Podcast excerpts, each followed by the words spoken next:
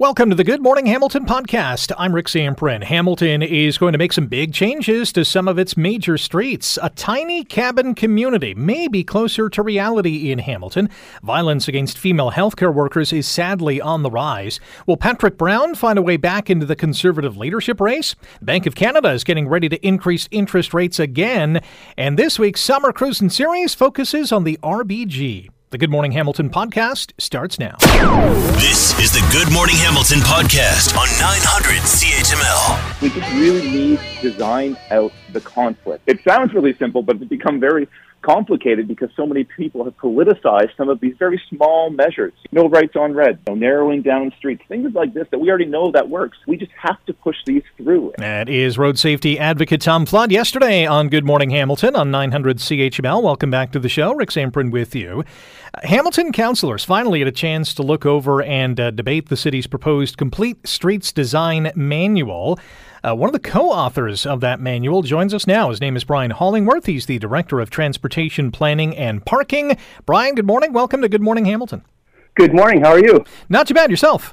Great. So we have a manual in place. Um, what are motorists going to see in the next, let's say, six months? Well, uh, we're very pleased that the, the manual was approved yesterday at Public Works Committee. It's it's called the Complete Streets Design Standard, and I'll just take a moment to, to explain kind of what a complete street is. Uh, essentially, shortly, it's about designing for the most vulnerable users, for pedestrians, for cyclists, for persons with mobility challenges, children, and we kind of explain it. Um, traditionally, we used to d- take the center line and figure out how many uh, how many lanes were required for cars, and, and that was the approach. We're now looking at it more from a, an outside in approach and looking at what is needed for those uh, vulnerable users and, and balancing that with traffic. So, you know, we're already um, implementing some of these concepts, um, some of the cycling lanes that you've seen in the city of Hamilton, uh, some narrower roads, uh, trying to achieve slower speeds, all this stuff which contributes to a, a better environment for all road users. One of the measures that's going to be uh, rather immediate is the reduction of lanes on Main Street down to four lanes. Does that mean we have just a little more room between each vehicle? Y- uh, yes, for sure. Um, and I think um, pretty much most people can agree that uh, Main Street is probably not a complete street. Um, it's very much a, a car focused street. So some of the things we're looking at is again to try and calm traffic a little bit provide a little bit more of a buffer between cars and pedestrians. Uh, you know, walking beside five lanes of traffic isn't exactly uh, comfortable. Uh, so, adding some some friction, uh, some parked cars, um, slowing down traffic a little bit, all to achieve a little bit more of a complete street. Those those are the short term measures. In the the medium term, uh, we're looking at a conversion of two way again to um, enhance uh, the attractiveness of the street. In this uh, complete streets design manual, there's also a call to uh, ban right hand turns on red at many intersections. What are we looking at here? Um, the objective of that is to kind of um, help drivers and pedestrians uh, get along. Um, the slower drivers are making uh, turns, uh, the better it is for pedestrians. You know, some of the things that, that are included in the complete streets guidelines uh, not necessarily like the right turn on red, which is operational, but are tightening up corner radius. You know, if you're driving around a, a corner with a large radius, you're tending to go faster. Tighten that up a little bit, narrow down the narrow down the intersection so pedestrians are crossing a shorter distance, and it, it really has not a lot of impact on traffic flow, but huge benefits for those vulnerable users. Our guest on Good Morning Hamilton on 900 CHML is Brian Hollingworth. He's the Director of Transportation Planning and Parking and co author of the Complete Streets Design Manual that was given a big green light yesterday at Hamilton City Hall. Um, another tidbit of info from this manual is that the pedestrian signals and the signal timing is going to be altered as well. Yeah, that, that's not directly from, from the manual. Um, that, that's uh, an initiative that we're working on the side for, for Main Street the manual is really intended at how we uh, plan and, and, design streets. So it gets into things like uh, lane widths and, and how you make trade offs between cyclists, pedestrians, uh, vehicles. Um, you know, some of the features which make streets simply look better, uh, street trees and all that. So uh, we're looking at uh, those types of changes as we move forward with the, the design of our streets. We got a tweet from a listener, and we only have about 90 seconds to chat about this. Uh, the listener said, Every road that was one way and now is two way is much busier than before. Is there any stats on that? Um, there is actually. and uh, I, I, would, I would uh, say that busier than before is not such a bad thing. Um, you look at James Street North, which was converted to uh, two way uh, quite, quite some time ago, back in the late 2000s, um, actually more traffic started using James Street and it, and it wasn't more congested. And uh, we attributed the fact that people actually want to go there. And uh, people may re- remember James Street from 20 years ago. It wasn't exactly an attractive street. Uh, now the businesses in the North End are thriving. Uh, it's got the arts, uh, arts culture. Um, it's it's really kind of a great complete street. So those are the types of successes we're trying to emulate uh, moving forward. Yeah, let's hope that success story is replicated over and over and over again throughout the city. Brian, appreciate the time. Great uh, job on this manual, and we'll talk to you down the road. Thank you very much. Brian Hollingworth is the Director of Transportation Planning and Parking, co author of the Complete Streets Design Manual that was passed at City Council yesterday. You're listening to the Good Morning Hamilton podcast from 900 CHML. The Hamilton Alliance for Tiny Shelters is going to appear at today's Emergency and Community Services Committee meeting at Hamilton City Hall, and two reports are going to be presented. Let's chat about that with our next guest. Tony D'Amato Storts is the author of one of these reports and joins us now on Good Morning Hamilton. Tony, how are you? Hi, Rick. Thanks so much for having me on the show. Yeah, thanks for coming on. One of the uh, reports that we're going to talk about is uh, one that you were engaged with, and that was uh, talking to people in the city who are looking for a place to stay and their thoughts on this idea of a tiny cabin community. What did you find? You know, yeah, Rick. So I was really excited about this work because we got a chance to ask the people who are actually living the life every day in Hamilton whether this was something that they needed.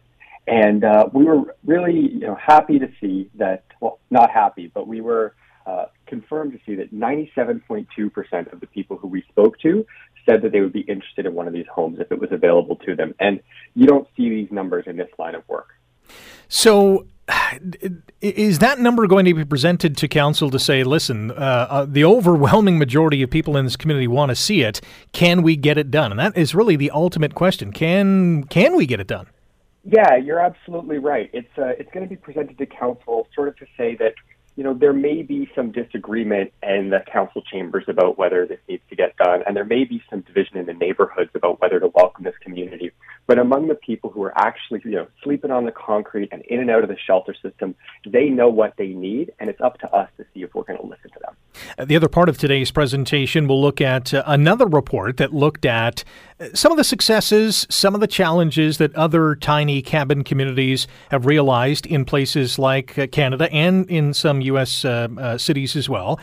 Um, wh- what has or what's the evidence behind this being successful, and what are some of the red flags, so to speak, that we can avoid here?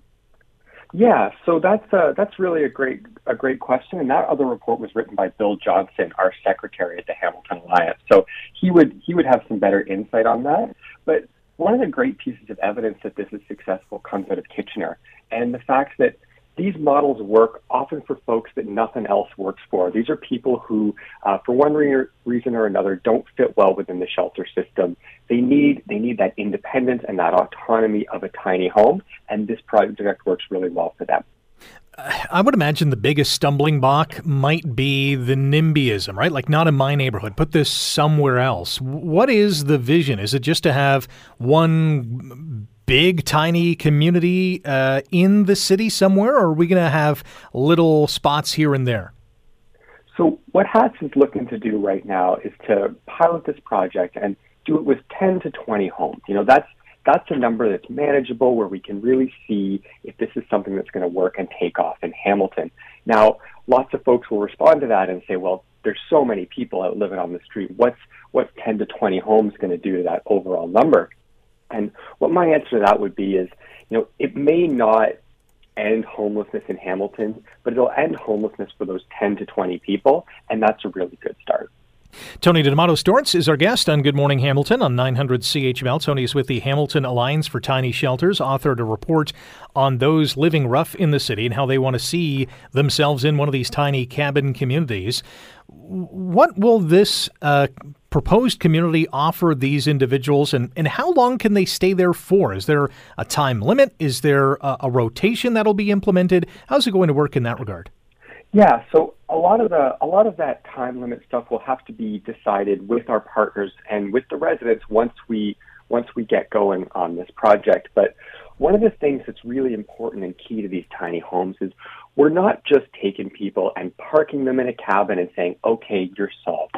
What happens is when they get into the home, they also get hit with what we call wraparound services. These services are things like health care to deal with any chronic health issues they have mental health and addiction support, employment counseling, you know, trying to find some some shorter term employment that they can do to help get them back on their feet. So it's not just about taking people and putting them in a little cabin and saying we're done. We're really trying to wrap them in support and give them every opportunity for success within this tight community. What's the cost of this and, and who pays for it? Yeah, so uh, HATS is actively fundraising now. The cost of a bare cabin is something in the neighborhood of $6,000, and it really fluctuates with the price of lumber, which, as I'm sure you know, has been changing a lot. There's some other infrastructure costs, but those really change based on the site. But the individual units are very affordable for what you get. Lastly, what are you hoping to hear from city councilors today? We're hoping to hear from ECS today that they're that they're behind this project, that they recognize that there is a housing crisis in Hamilton, there is a homelessness crisis in Hamilton, and that um, they're open to new and innovative solutions to help get people warm and safe come the winter.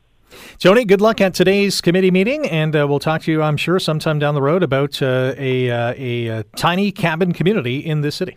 Thanks so much for having me. Take good care. That is Tony D'Amato Storts from the Hamilton Alliance for Tiny Shelters.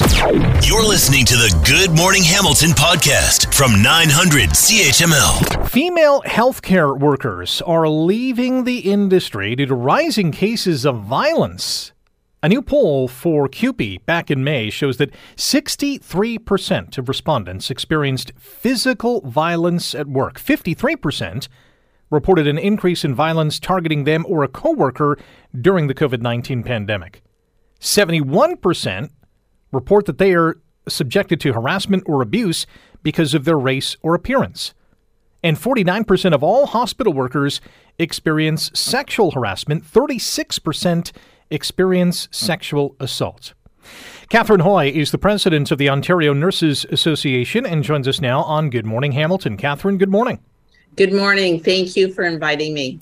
Disturbing numbers to say the least. Why are we seeing an increased level of violence, sexual harassment, sexual assault towards what is thousands of healthcare workers in our country? Well, to be honest, violence isn't new. It uh, has been a serious problem for years and years. It has escalated due to the pandemic, absolutely for sure. Eh, why is that? Do we know? Is it frustration on the part of the individuals being treated? They don't want to be there. Have we nailed down the reason? Well, frustration is a big piece of it. I mean, we have critical staffing levels right now. Uh, after the pandemic, you know, related to a whole bunch of reasons. Bill 124, the critical staffing shortage right now. And a lot of people didn't go to the hospital when they should have during the pandemic because they were fearful of COVID. And now we're seeing record, record numbers. In some of the hospitals, we have half the staff three, four times the number of patients that normally would be there. So the long, long wait times cause frustration. And the other thing is, hospitals are not set up really to protect their workers. There's no system in place to ensure that weapons are not coming through the door. And it is amazing to see what comes in through the door that puts our nurses and all the healthcare workers at risk. You mentioned weapons, and the poll also showed that a large increase in the use of weapons like guns and knives against hospital staff. That is unbelievable. Yes, I can think of a few shootings um, that we've had across the province, and recently We've had a nurse that's been stabbed, and there was another healthcare worker stabbed. It's amazing to think what comes through those doors guns, knives, machetes, believe it or not, wow. uh, credit card knives, uh, things. It's unbelievable, but it doesn't have to be a weapon. Nurses, healthcare workers, they are kicked, they're hit, they're punched, they're spit at, they're verbally assaulted each and every day. Cathryn Hoy is our guest on Good Morning Hamilton on 900 CHML. Cathryn is the president of the Ontario Nurses Association, and we're chatting about uh, the rise in violence against female healthcare workers uh, in this province, really across the country. Any numbers on how many female employees have had enough, have thrown up their arms and said, all right, that's it, I'm, I'm out of here? Well, we're estimating around 30,000 registered nurses right now, and that is part and parcel of everything that's going on violence, Bill 124, uh, the critical staffing, the burnout. So we're around 30,000 nurses, and we already were the this province, Ontario, had the worst RN to patient ratio. And now we're down another 30,000 nurses. What does that do to our healthcare system? Well, and what does that do to their mental health as well? I mean, if they're being kicked and punched and slapped and threatened and uh, you know stabbed at work, uh, that that's got to be a huge strain on their mental health. Oh, it is. That's where the burnout is coming through um, you know, you you almost have to have eyes in the back of your head. I mean, you're running around trying to care for people because the staffing levels are so critical, and then you're having to watch out for your own safety. We have emerge rooms, hospitals throughout this whole province that barely have any security. Can you imagine that? I've said it many times when I've been interviewed. I went for lunch to the CN Tower, and I had to go through a metal detector to have lunch, but yet anyone can walk through through a door of a hospital and no one seems to care what they have in their possession as far as weapons. We need to be safe. The Ministry of Labor should be ordering in mandatory security at all entrances. And you know, it doesn't end just with hospital. We have home care nurses that go in. There's weapons violence in homes. So it is across healthcare. No one should be going into a home to provide care as a single person. There should always be two people, but that that doesn't exist in our healthcare system. It is so wrong. Cathryn, we have about a minute. There's been a renewed call to repeal Bill 124. What's the status of that? Do you think the government is going to finally act on that? I'm keeping my fingers crossed that the government is going to act on it. We have to retain the nurses we have right now because I'm telling you, they are walking out the door every single day, and we cannot afford, as uh, Ontario, our communities, to lose one more nurse. We're seeing emerge rooms closed across the province. People will die. People will die because there's not enough healthcare workers to take care of the patients. Nursing is not task oriented.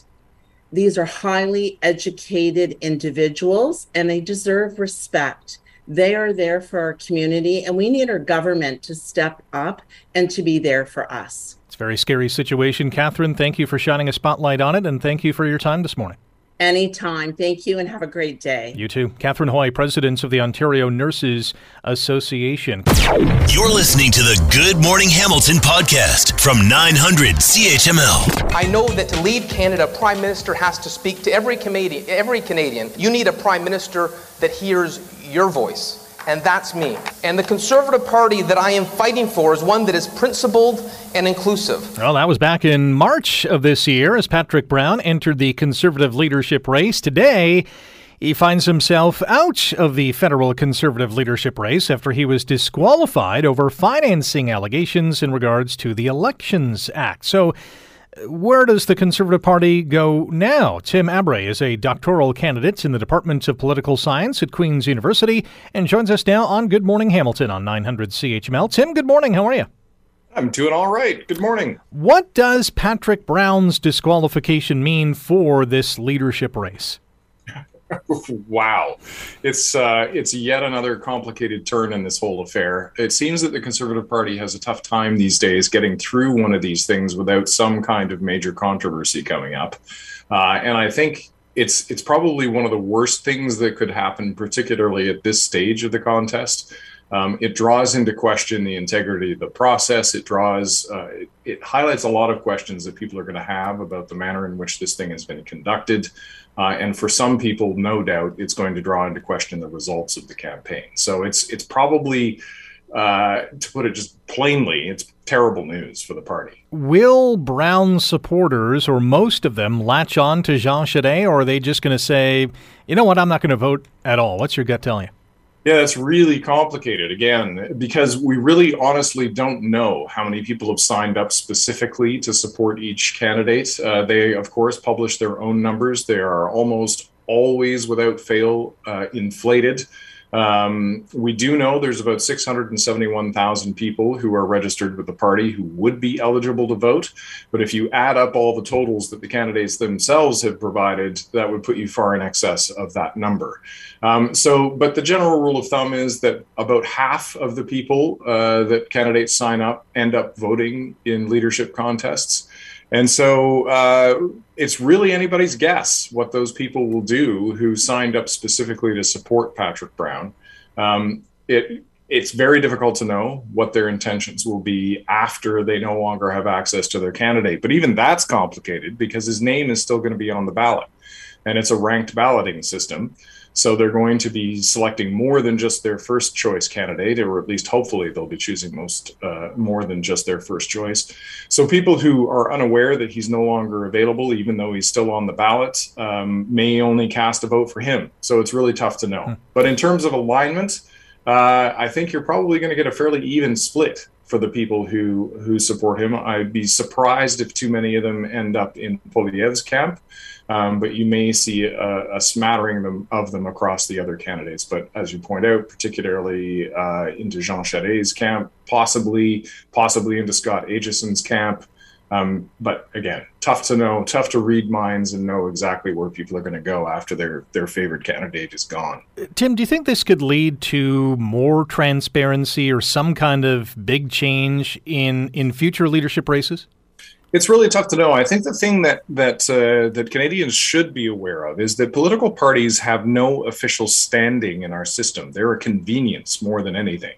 They are a way of collecting like-minded people into a, a collective, so that they can make decisions about uh, where they want to see the, the country go, what kinds of policies they want to see implemented. But they are essentially private clubs so they get to set their own general rules about how they conduct themselves. They get to, to talk about uh, their internal workings uh, as much or as little as they care to. And I think that that kind of opacity is really something that they're going to need to re examine if they hope to increase people's trust in the system, if they hope to uh, have people trust that the, the whole process is thoroughly above board and democratic. Uh, and I think that that is essential to our system for people to know uh, that the processes that parties are using are in line with democratic principles. And right now, it's really tough to make that claim. Um, it has the allegations themselves have been teased out over several days, and there isn't a great deal of certainty about precisely what's a part of them. There's lots of rumor, there's lots of confirmed reports, but there's no official statement from the party about precisely what it is that that caused Brown to be kicked out. And I think that's a serious, serious problem for the party. Our guest on Good Morning Hamilton on 900 CHML, Tim Abray. He's a doctoral candidate in the Department of Political Science at Queen's University as we talk about Patrick Brown's disqualification from the federal conservative leadership race. It sounds like Brown is going to appeal this disqualification. He has spoken out about it, saying, hey, you know, show me the evidence. What are the chances he gets reinstated? I'd say they're slim. Uh, the the body that looks at these things, the LAOC, this is the Leadership Organizing Committee of the, the Conservative Party, has final say on these things. And it has representation from across the country, from every province and territory across the country.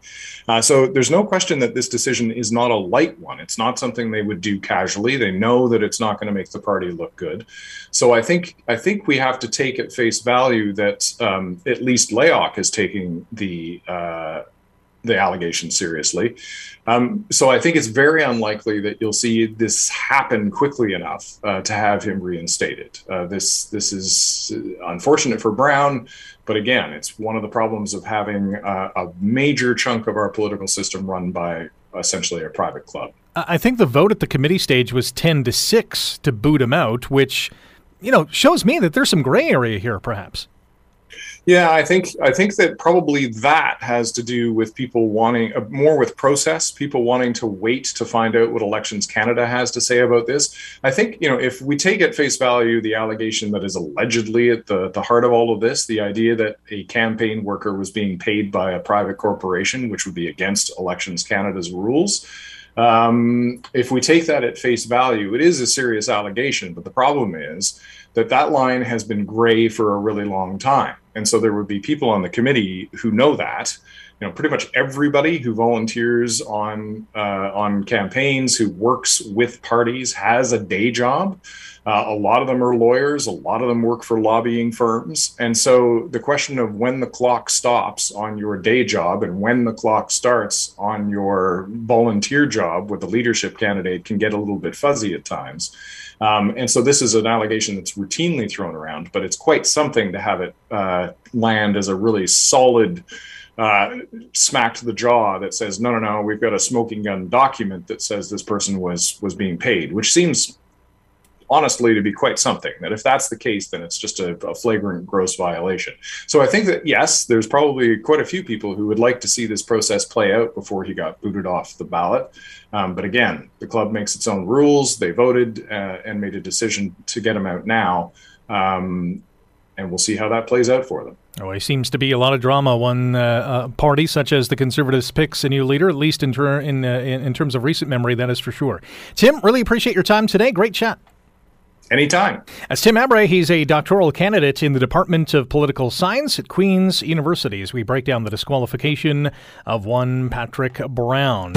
You're listening to the Good Morning Hamilton podcast from 900 CHML. Another interest rate hike is expected next week from the Bank of Canada. Many economists say it will probably be a three quarter point spike. So if you have a variable mortgage rate, yeah, that's going to go up. If you have a fixed mortgage rate and it's coming up for renewal, ugh, the sticker shock is real. Robert Clancy is a mortgage agent at SafeBridge Financial and joins us now on Good Morning Hamilton on 900 CHML. Robert, good morning. Welcome to the show. Good morning, Rick. How are you? Uh, I'm great. Uh, we are we are seeing a, a, report from CMHC that says Canadians flocked to variable rate mortgages in the months before the Bank of Canada began rapidly hiking interest rates this year, uh, driving their share of the market above 50%. Have you seen the same activity at SafeBridge Financial? More and more people going to the variable rate mortgages? Yes, no, for definite. And I, I would say that's been a trend uh, for the last, you know, three to four years. Um, you know, variable rate offers a lot of flexibility for clients. Uh, number one, yes, there's there's always that you know possibility of you know when the Bank of Canada do decide to to move rates, that you know your rate will move with it, and which means your payment will change. But up until you know the recent rate hikes we had this year, the variable rate was pretty much prime rate was pretty much flat. So there was a you know five years there of where people's you know pay- payments weren't changing, and the actually discounts on that uh, variable rate were, were increasing. Um, so yeah, we we've seen that trend continuously. You know, at advisors, you know, if people were asking for advice, we, we would always sort of lean towards the variable because I, you know, it still gives you an option to lock into a fixed at any time. And you know, in a market where, you know, although a lot of people tend to take five-year mortgage rates, uh, terms, Rick, you know, a lot of the time, I'd say 65% of people within five years break their mortgage. And by being in a variable product, you're allowed to do that with as little as three months interest. When you're locked into a fixed rate product, especially through one of the scheduled banks, um, the penalties can be a lot more expensive. Mm-hmm. So that's where, you know, more and more people were, were, and once you understand the product, we're leaning towards a variable rate. Um, but you know, times are changing now, and with these rate increases, so a lot of people are starting to sort of rethink that. But uh, the challenge is the fixed rates have gotten so expensive um, that the variable rate, although it's a trending upwards rate, still makes sense for a lot of people. Yeah, I would have thought, at least at the onset, when we heard that, yeah, you know what, the Bank of Canada wants to rein in some inflation, we're expecting a, a, series or a long schedule of rate hikes. I would have thought that, you know, from a cost certainty perspective, because we know that home prices have gone way up, from a cost certainty perspective, I would have thought the more Canadians would have opted to lock in at a fixed rate, even though it was a little higher, they would at least have that cost certainty over the range of the Bank of Canada's interest rate announcements. Does that kind of make sense, or are we just not seeing that? Well, it, no, I suppose right now, um, if if you know if fixed rates were probably a lot less than what yeah, because the average fixed, fixed rate now, Rick, is over five percent, and you know you can still if you're you know if you're purchasing a property say under a million dollars and, and it's high ratio means it's still CMHC insured, you're still getting a variable mortgage for as low as you know 2.7, 2.8. So that's a huge spread between the two. Uh, if it's a conventional mortgage, in other words, you're refinancing or, or you're you know you're purchasing a property for a million dollars and up, you're still looking at a spread or about a rate of still about 3.1, 3.2. So if you compare that to where the fixed rates are, there's it's, still nearly a two percent uh, spread. So you know, um, right now a lot of you know Canadians are looking at that spread and say, well, why would I pay you know a rate of 5.2 when, when I don't have to right now. And even if the Bank of Canada do increase rates, which most likely they will this month, you know, everybody's betting on, you said, as maybe three quarters of a point. You know, for, for it to get to two more points, if that happens, I don't think it'll go that high. But even if it did, it could take another year or two. So why be locking into that payment now when I don't have to? Mm-hmm. Our guest um, on Good Morning Hamilton on 900 CHML is Robert Clancy, mortgage agent with SafeBridge Financial. You can check them out online at safebridgefinancial.com. What's your advice for people with variable mortgages and those who are coming out of a fixed rate mortgage? If you're in a variable mortgage, and I'm, uh, yes, I've, I've, been getting hundreds of these emails and questions. Uh, you know, it's a, it's a time in the market when there's a lot of concern. My advice is you just got to ride it out. Um, you know, the, being in a variable mortgage, like for example, we were seeing variable mortgages there, Rick. You know, at the you know, throughout the pandemic, is within the one percent range. Um, you know, now they're sort of still in the two percent range. It's extremely cheap money, and, and that's an anomaly, and, and it doesn't happen. So even when I was putting clients into these mortgages, I like be aware that we're in a very, you know, one-off type of interest rate market. So, you know, take advantage of that, increase your payments if you can, etc. Because do remember, eventually it will start to turn. And now we're at that phase where we're probably starting to hit the variable rate where we were the pre-pandemic rate. So I just say to clients, you just have to, you know, just ride it out. You know, you know, you qualify for this mortgage, you do have the room, you do have the cash flow, because you got to remember that when, you know, when you're qualifying for a mortgage, Rick, um, today on a variable rate, you're still being qualified at five and a quarter. Even you know, even if your rate was in the low twos or one percent, say a year ago, you are still qualifying at five and a quarter. So in theory, you know, you've got the income to support a mortgage that high. But you know, it's not nice to see more and more of your surplus cash go towards that. But it's just a period of time that you do have to ride out because I do believe that once we get maybe another 12 months to 18 months along, you know, the effects of these increases will start to hit the economy if they already haven't so. I think you know, and it's inevitable that we're going to hit a recession. And then when we do go into recession, you know, things tend to flatten out and actually rates then eventually will start to come down again as the government then start to kickstart the economy all over again. So, you know, it's a cycle that does happen every five to ten years, whether it's caused by a world crisis or just general economic activity. But you just have to be able to, you know, take a year or two of, of raising rates because, you know, those are the three years where you were in a much lower interest rate. Um, overall, will, it still offers greater benefit to you. Great advice from Robert Clancy, mortgage agent, SafeBridge Financial. Robert, appreciate your time today. Thanks for joining us. No problem, Rick. Take care. Thanks for having me.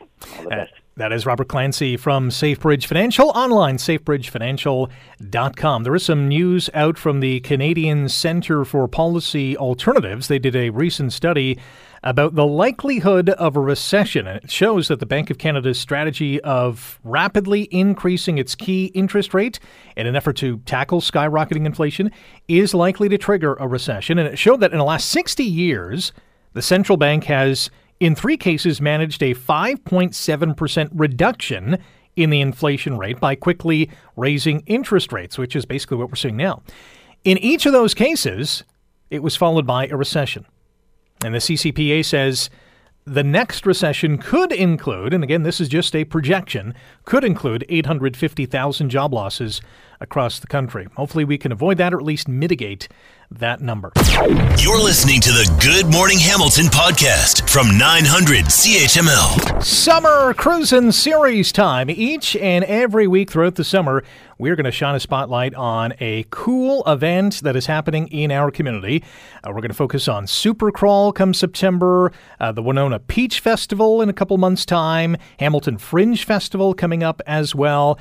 Today, we are shining a spotlight on the Royal Botanical Gardens because it has a number of extremely uh, informative and entertaining events that you can get involved in. And today, uh, the augmented reality experience called Seeing the Invisible is what we're going to be talking about. Jennifer Dick is the manager of interpretation at Royal Botanical Gardens and joins us now on Good Morning Hamilton. Jennifer, good morning. How are you?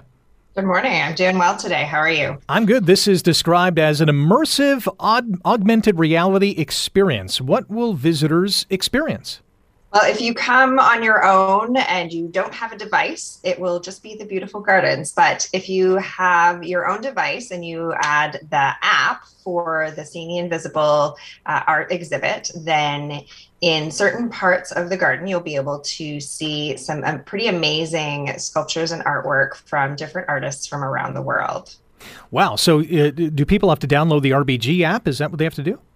Uh, it's an app for the exhibit itself. Okay. And so it's an experience that was developed by the Jerusalem Botanical Garden. So, one of the really cool things about it is that we're co hosting this art exhibit with 12 other botanical gardens around the world at the same time, which is really neat. Wow. So, this is really treating a number of individuals in different places of the world or the country uh, um, on this same exhibit.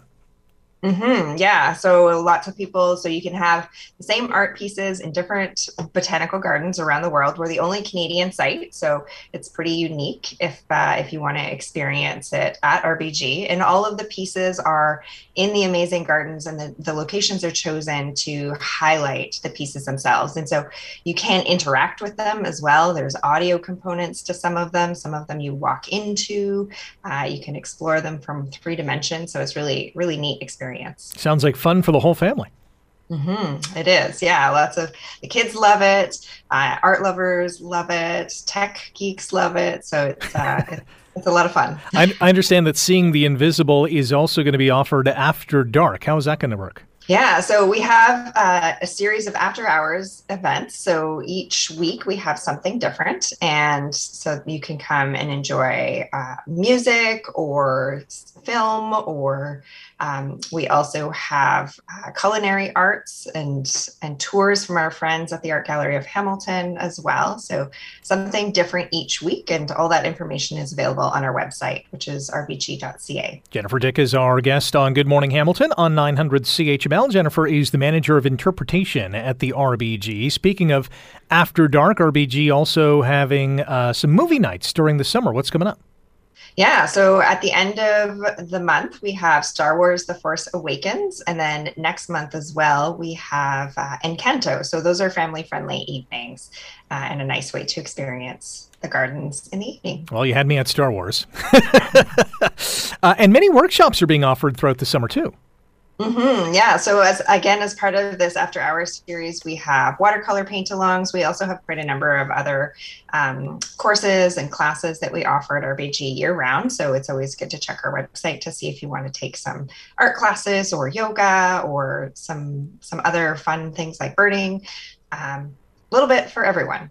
You mentioned the seeing the invisible augmented reality experience is is only taking place here in Canada at the RBG. Was there competition to get this exhibit? Uh, I think we were the only Canadian site interested at the time. Um, but yeah, there was quite a number of gardens interested, and um, there's several in the US and uh, a number in the UK as well. So a little bit everywhere. If someone's planning out their day to take in this exhibit, how much time should they give them give themselves to enjoy it at a nice leisurely pace? Mm-hmm. For the exhibit itself, I would say an hour. But if you also want to take in the um, the gardens themselves, I would give yourself another hour at least. So I, I would plan to spend at least a couple of hours. Um, and of course, it's at your own pace. So you can do some of the pieces, all of the pieces, uh, whatever you would like, whatever catches your fancy while you're there. Sounds pretty cool. Jennifer, really appreciate the time today. Best of luck with the Seeing the Invisible AR experience. Thank you so much. That's Jennifer Dick, Manager of Interpretation at the Royal Botanical Gardens. You can get all the information you need online at rbg.ca. Uh, combining art with nature. It is kind of cool. Thanks for listening to the Good Morning Hamilton podcast. You can listen to the show live weekday mornings from 5.30 to 9 on 900 CHML and online at 900CHML.com. The Good Morning Hamilton podcast is available on Apple Podcast, Google Podcast, and wherever you get your favorite podcast. I'm Rick Zamperin. Thanks again for listening. And don't forget to subscribe to the podcast. It's free, so you never miss an episode. And make sure you rate and review.